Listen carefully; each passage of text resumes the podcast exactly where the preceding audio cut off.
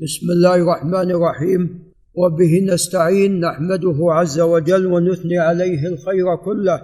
ونصلي ونسلم على نبينا محمد وعلى آله وأصحابه والتابعين لهم بإحسان إلى يوم الدين. أما بعد فقال المصنف مجد الدين عبد السلام بن عبد الله المعروف بن تيمية الحراني أبو البركات قال في كتابه المنتقى باب سجود المستمع إذا سجد التالي وأنه إذا لم يسجد لم يسجد. لعل الشيخ سامر ينتبه. فهنا مسألتان. المسألة الأولى سجود المستمع إذا سجد التالي لمن يستمع إليه فسجد قرأ بآية سجدة فسجد فهنا المستمع يسجد. نعم معه. وأما من لم يكن مستمعا يعني فإن أراد أن يسجد فليسجد نعم. وإن لم يسجد فليس عليه شيء. المسألة الثانية وأنه إذا لم يسجد أي القارئ لم يسجد هو. نعم. لأنه تبع لمن؟ تبع للقارئ. نعم. تبع الذي قرأ بآية السجدة. نعم. يعني لو كان الإمام قرأ بآية فيها سجدة ولم يسجد لا يسجد المأموم نعم يكون قد خالف إمامه. وأيضا في غير الصلاة. قال عن ابن عمر رضي الله تعالى عنهما قال كان رسول الله صلى الله عليه وسلم يقرأ علينا السورة فيقرأ السجدة. لعل الشيخ أحمد الحمود ينتبه. فيقرأ السجدة فيسجد ونسجد معه حتى ما يجد أحدنا مكانا لموضع جبهته حتى ما يجد أحدنا مكانا لموضع جبهته متفق عليه. ولمسلم في رواية في غير صلاة اذا كان عليه الصلاة والسلام يقرأ بالآية التي فيها السجدة فيسجد. ويسجد الصحابة معه.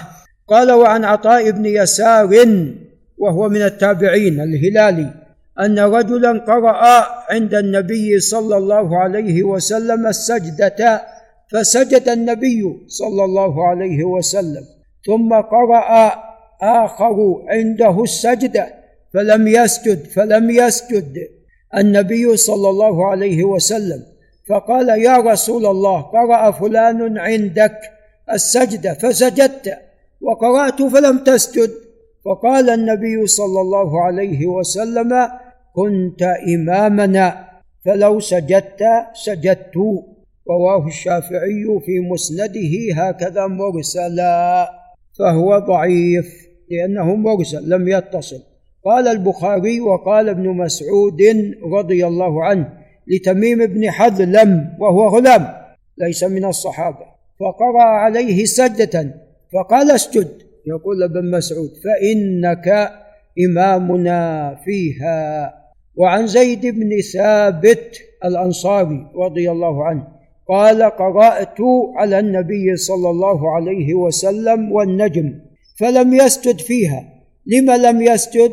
لأن نعم زيد بن ثابت لم يسجد. رواه الجماعة إلا ابن ماجه.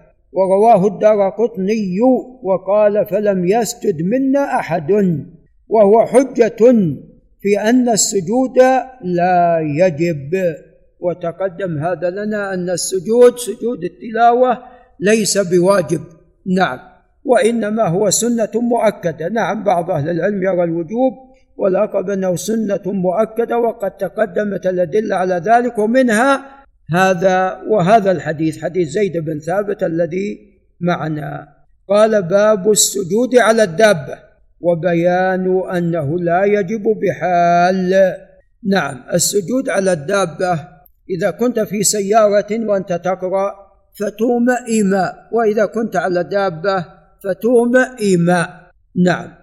قال عن ابن عمر رضي الله عنهما أن النبي صلى الله عليه وسلم قرأ عام الفتح سجدة فسجد الناس كلهم. منهم الراكب والساجد في الأرض حتى إن الراكب لا يسجد على يده رواه أبو داود. ولعله يخرج إسناده.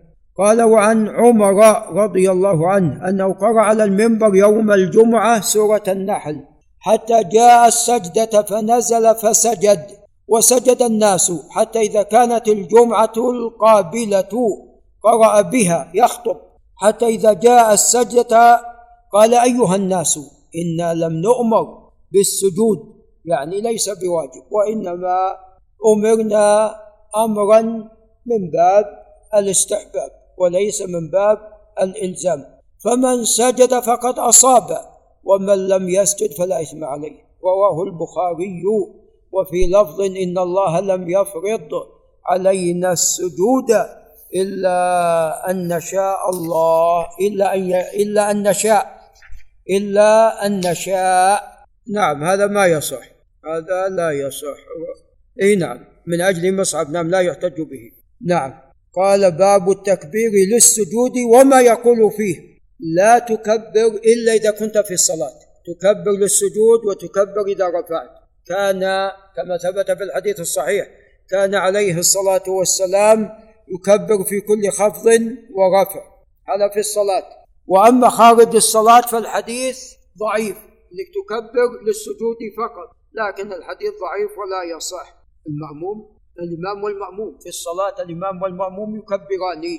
وأما إذا لم تكن المسألة في صلاة فليس هناك تكبير. جاء حديث ولكنه لا يصح. إيه يسجد بدون تكبير. هذا في خارج الصلاة. نعم. قال عن ابن عمر رضي الله عنهما كان النبي صلى الله عليه وسلم يقرأ علينا القرآن فإذا مر بالسجدة كبر. وسجد وسجدنا. رواه أبو داود. وهذا لا يصح. هذا لا يصح فيه. عبد الله العمري لا يحتج به. قال وعن عائشة رضي الله عنها وعن أبيها قالت كان النبي صلى الله عليه وسلم يقول في سجود القرآن بالليل. سجد وجهي للذي خلقه وصوره وشق سمعه وبصره بحوله وقوته رواه الخمسة إلا ابن ماجه وصححه الترمذي. نعم وفيه علة لأنه جاء من طريق خالد الحذاء عن أبي العالية عن عائشة. ورواه إسماعيل بن علي وهو حافظ عن خالد عن رجل عن أبي العالية عن عائشة. إذا فيه ماذا؟ فيه هذا الرجل المبهم. نعم ولكن قد جاء ما يشهد له فلعله يتقوى بالشاهد. فيقال سجد وجهي للذي خلقه وصوره وشق سمعه وبصره بحوله وقوته أو يسبح أو في حال السجود يسبح كما في آه، آية السجدة في سورة السجدة. قال وعن ابن عباس رضي الله عنهما قال كنت عند النبي صلى الله عليه وسلم فأتاه رجل فقال إني رأيت البارحة فيما يرى النائم كأني يصلي إلى أصل شجرة فقرأت السجدة فسجدت فسجدت الشجرة لسجودي فسمعتها فسمعتها تقول هذا في حال النوم رؤية منام. يقول فسمعتها تقول اللهم احطط عني بها وزرا واكتب لي بها أجرا واجعلها لي عندك ذخرا. قال ابن عباس فرأيت النبي صلى الله عليه وسلم قرأ السجدة فسجد فسمعته يقول في سجوده مثل الذي أخبره رجل عن قول الشجرة رواه ابن ماجة والترمذي وزاد فيه وتقبلها مني كما تقبلتها من عبدك داود. وهذا فيه ضعف. أخرجه الترمذي وابن ماجه من طريق محمد بن يزيد بن خنيس عن الحسن بن محمد بن عبيد الله بن أبي يزيد عن ابن جريج عن عبد الله عن عبيد الله بن أبي يزيد عن ابن عباس به قال الترمذي غريب لا نعرفه إلا من هذا الوجه. وأما أبو جعفر العقيلي فقال في ترجمة الحسن بن محمد بن عبيد الله لا يتابع على حديثه ولا يعرف إلا به فذكره ثم قال لهذا الحديث طرق فيها لين فهذا فيه ضعف. نعم. الحسن بن محمد نعم. يعني ليس بالقول. نعم.